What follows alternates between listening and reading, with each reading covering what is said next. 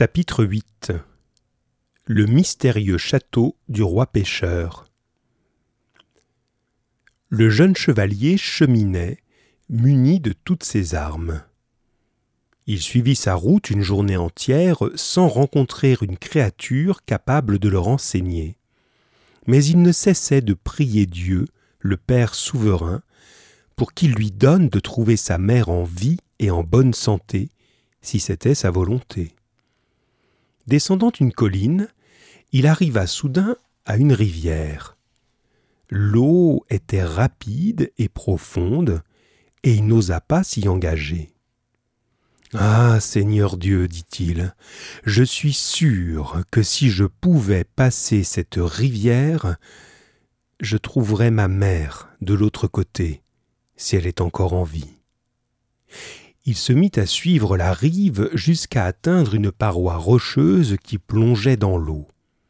Et il ne put plus avancer. Il vit alors un bateau qui descendait vers le courant avec deux hommes à bord. Ils arrêtèrent leur barque au milieu et jetèrent l'ancre.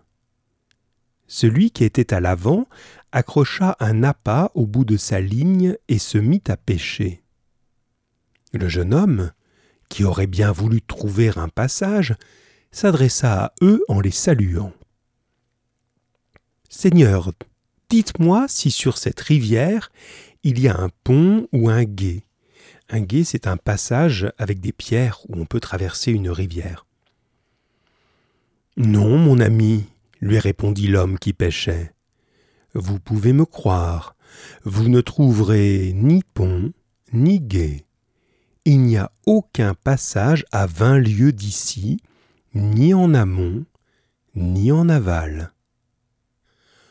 Pourriez-vous alors m'indiquer où je pourrais loger ce soir? Oh, je crois en effet que vous en auriez bien besoin. Je vais vous héberger cette nuit. Prenez ce chemin qui grimpe par cette faille dans le rocher, et quand vous arriverez en haut, vous verrez dans un vallon ma demeure proche de la rivière et de la forêt. Aussitôt, le garçon s'élança jusqu'au sommet de la colline, mais il ne vit rien que le ciel et la terre à perte de vue. Mais qu'est-ce que je suis venu chercher ici? Ce pêcheur m'a raconté des histoires, et j'ai eu la sottise de le croire. Mais voilà que, soudain, sous ses yeux, parut, dans un vallon, le sommet d'une tour. Jamais, jusqu'à Beyrouth, vous n'auriez pu en trouver d'aussi belle. Elle était carrée, parfaitement construite en pierre grise, avec deux tourelles sur les côtés. Sur le devant de la tour s'ouvrait la grande salle, entourée de galeries. Le jeune homme se félicitait maintenant d'avoir rencontré le pêcheur qui lui avait indiqué un si bon gîte. Il descendit la colline et se dirigea vers la porte. Le pont-levis était baissé, et quatre écuyers vinrent à sa rencontre. Deux d'entre eux le désarmèrent, le troisième s'occupa de donner de l'avoine à son cheval, et le quatrième lui passa un manteau d'écarlate tout neuf. Quand il entra dans la grande salle, il vit au milieu, assis sur un lit, un beau et noble personnage aux cheveux blancs. Il portait une coiffure de zibeline noire comme mûre, ornée d'étoffes pourpres. Tous ses autres vêtements étaient de même. Il était appuyé sur un coude devant un grand feu de bois sec. Autour du foyer, quatre colonnes massives soutenaient la cheminée. La salle était de si belle taille que quatre cents hommes auraient pu s'y asseoir à l'aise. Le seigneur, voyant venir son hôte, le salua. Mon ami, ne soyez pas vexé si je ne me lève pas pour vous accueillir. Mon état de santé m'en empêche. Oh. Pardieu, Seigneur, n'en parlez pas, car je n'en suis point fâché. Le Seigneur tenta malgré tout de se soulever un peu en son honneur, et lui fit place à côté de lui. Asseyez-vous ici, et dites-moi d'où vous êtes venu aujourd'hui. Seigneur, j'ai quitté ce matin Beaurepaire. Mais c'est une étape considérable. Vous avez dû partir bien avant l'aube. Ah, mais pas du tout. La première heure du jour avait déjà sonné, je vous l'assure. Pendant qu'il parlait ainsi, un jeune homme se présenta à la porte de la tour. Il apportait une épée suspendue à son cou, et il la tendit au noble seigneur.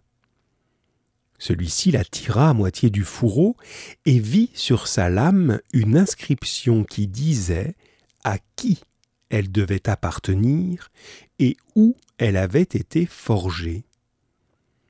Elle était d'un si bon acier qu'elle ne pourrait jamais se briser, excepté en une occasion. Et seul celui qui l'avait fabriquée savait laquelle. Celui qui l'avait apportée livra son message. Seigneur, la blonde demoiselle, votre nièce, qui est si belle, vous envoie ce présent. C'est une épée remarquable, vous la donnerez à qui vous plaira, mais madame serait très heureuse qu'elle soit bien employée. Celui qui forgea l'épée n'en fit jamais que trois, et il mourra sans en faire une autre après celle-ci. Aussitôt, le seigneur la remit au jeune chevalier étranger en la tenant par le baudrier. Le baudrier, c'est une attache en cuir hein, qui permet de, suspendre l'épée. Et ce baudrier valait un trésor. Le pommeau de l'épée, c'est-à-dire le manche, hein, la partie par laquelle on tient l'épée, le pommeau de l'épée était d'or pur, le meilleur d'Arabie ou de Grèce, son fourreau recouvert d'une broderie d'or de Venise. Le Seigneur l'attendit au jeune homme. Cher Seigneur, cette épée vous est depuis toujours destinée, et je veux que vous l'ayez. Vous pouvez la ceindre et tirer la lame. Le chevalier le remercia, ceignit l'épée, c'est-à-dire la mit autour de son, de son corps, et la tira nue du fourreau. Quand il l'eut contemplée, il la remit en place. Sachez qu'elle lui allait à merveille.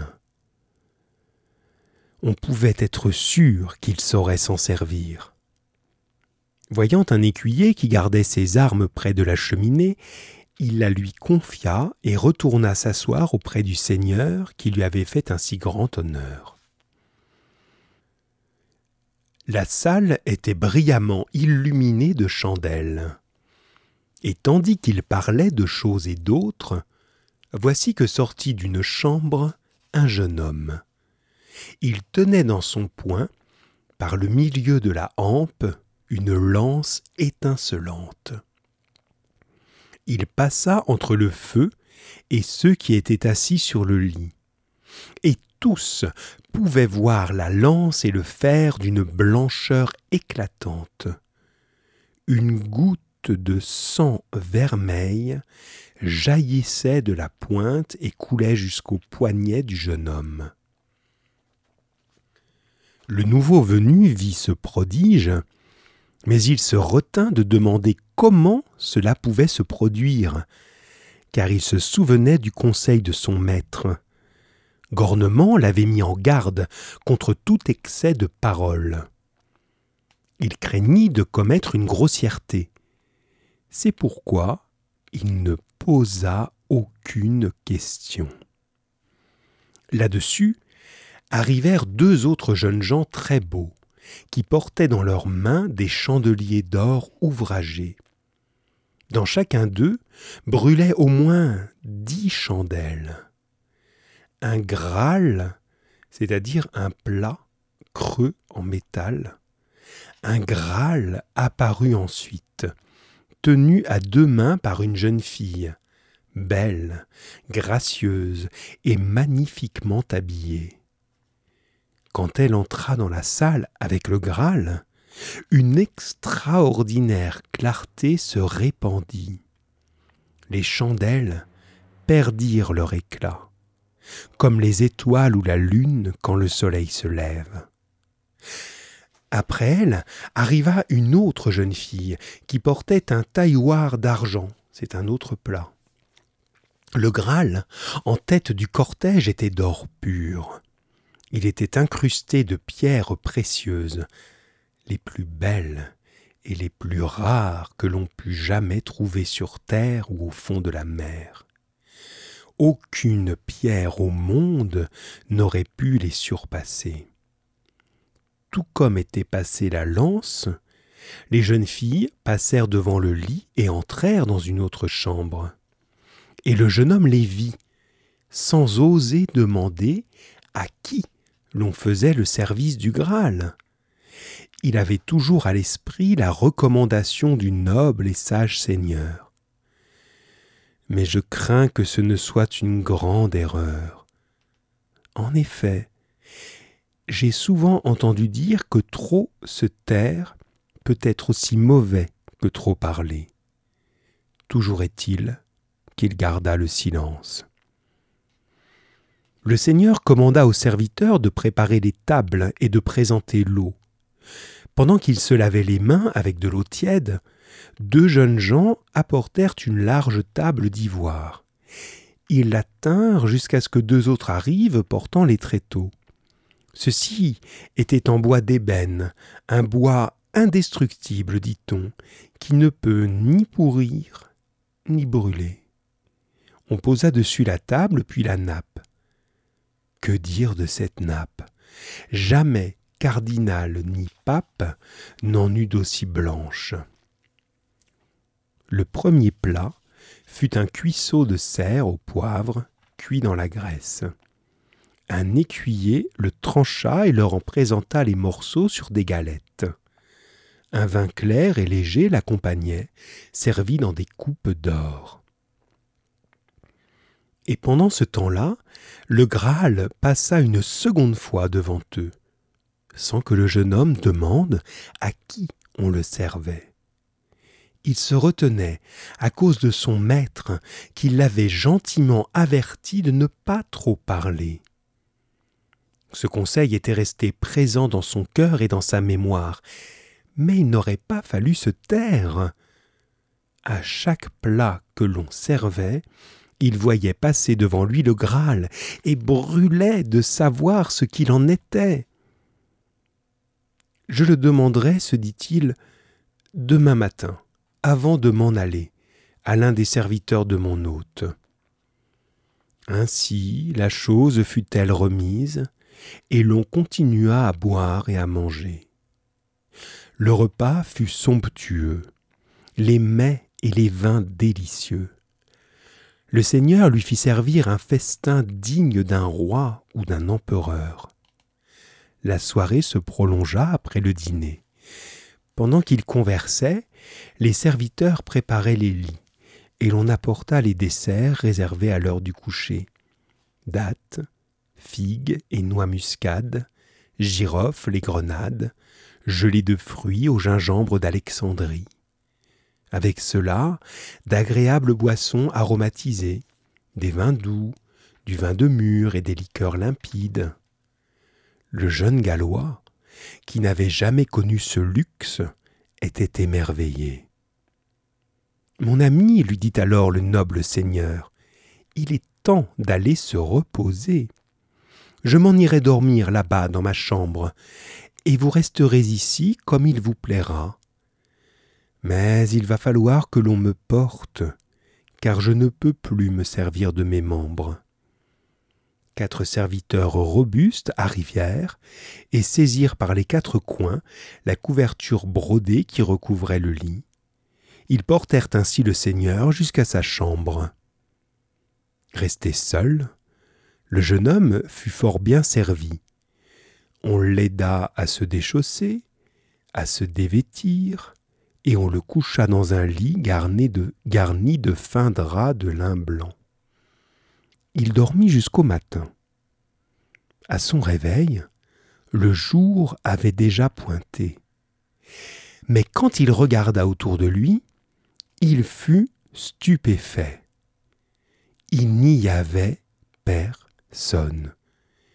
Il se débrouilla tout seul pour se lever et pour s'habiller alla chercher ses armes qu'il attendait au bout de la table et les revêtit sans aucune aide. Une fois équipé, il se dirigea vers les portes des chambres qu'il avait vues ouvertes la veille au soir. Mais il les trouva toutes fermées. Il poussa, frappa, appela sans succès. Personne, pas un mot. Quand il en eut assez, il alla vers la porte de la salle. Elle était ouverte. Il descendit l'escalier. En bas, il trouva son cheval scellé, son écu et sa lance appuyés au mur. Il monta à cheval et parcourut les lieux. Il n'y avait personne, ni serviteur, ni écuyer, ni chevalier il se dirigea tout droit vers la porte du château où le pont-levis était baissé. On le lui avait laissé ainsi pour qu'il puisse partir plus facilement. Il se dit que, s'il allait dans la forêt, il rencontrerait les gens du château. Ils avaient dû partir à la chasse. Il pourrait trouver quelqu'un qui répondrait à ses questions. Pourquoi la lance saignait-elle? À qui portait-on le Graal? Il se décida donc à passer la porte, mais il n'avait pas encore atteint le bout du pont-levis que déjà celui-ci se soulevait, faisant trébucher son cheval. D'un bond adroit, la bête parvint à se rétablir. Mais quand le jeune homme se retourna, il vit le pont relevé. Hé là Toi qui as relevé le pont Réponds-moi Où es-tu? J'ai des questions à te poser mais c'était en pure perte, car personne ne voulut lui répondre.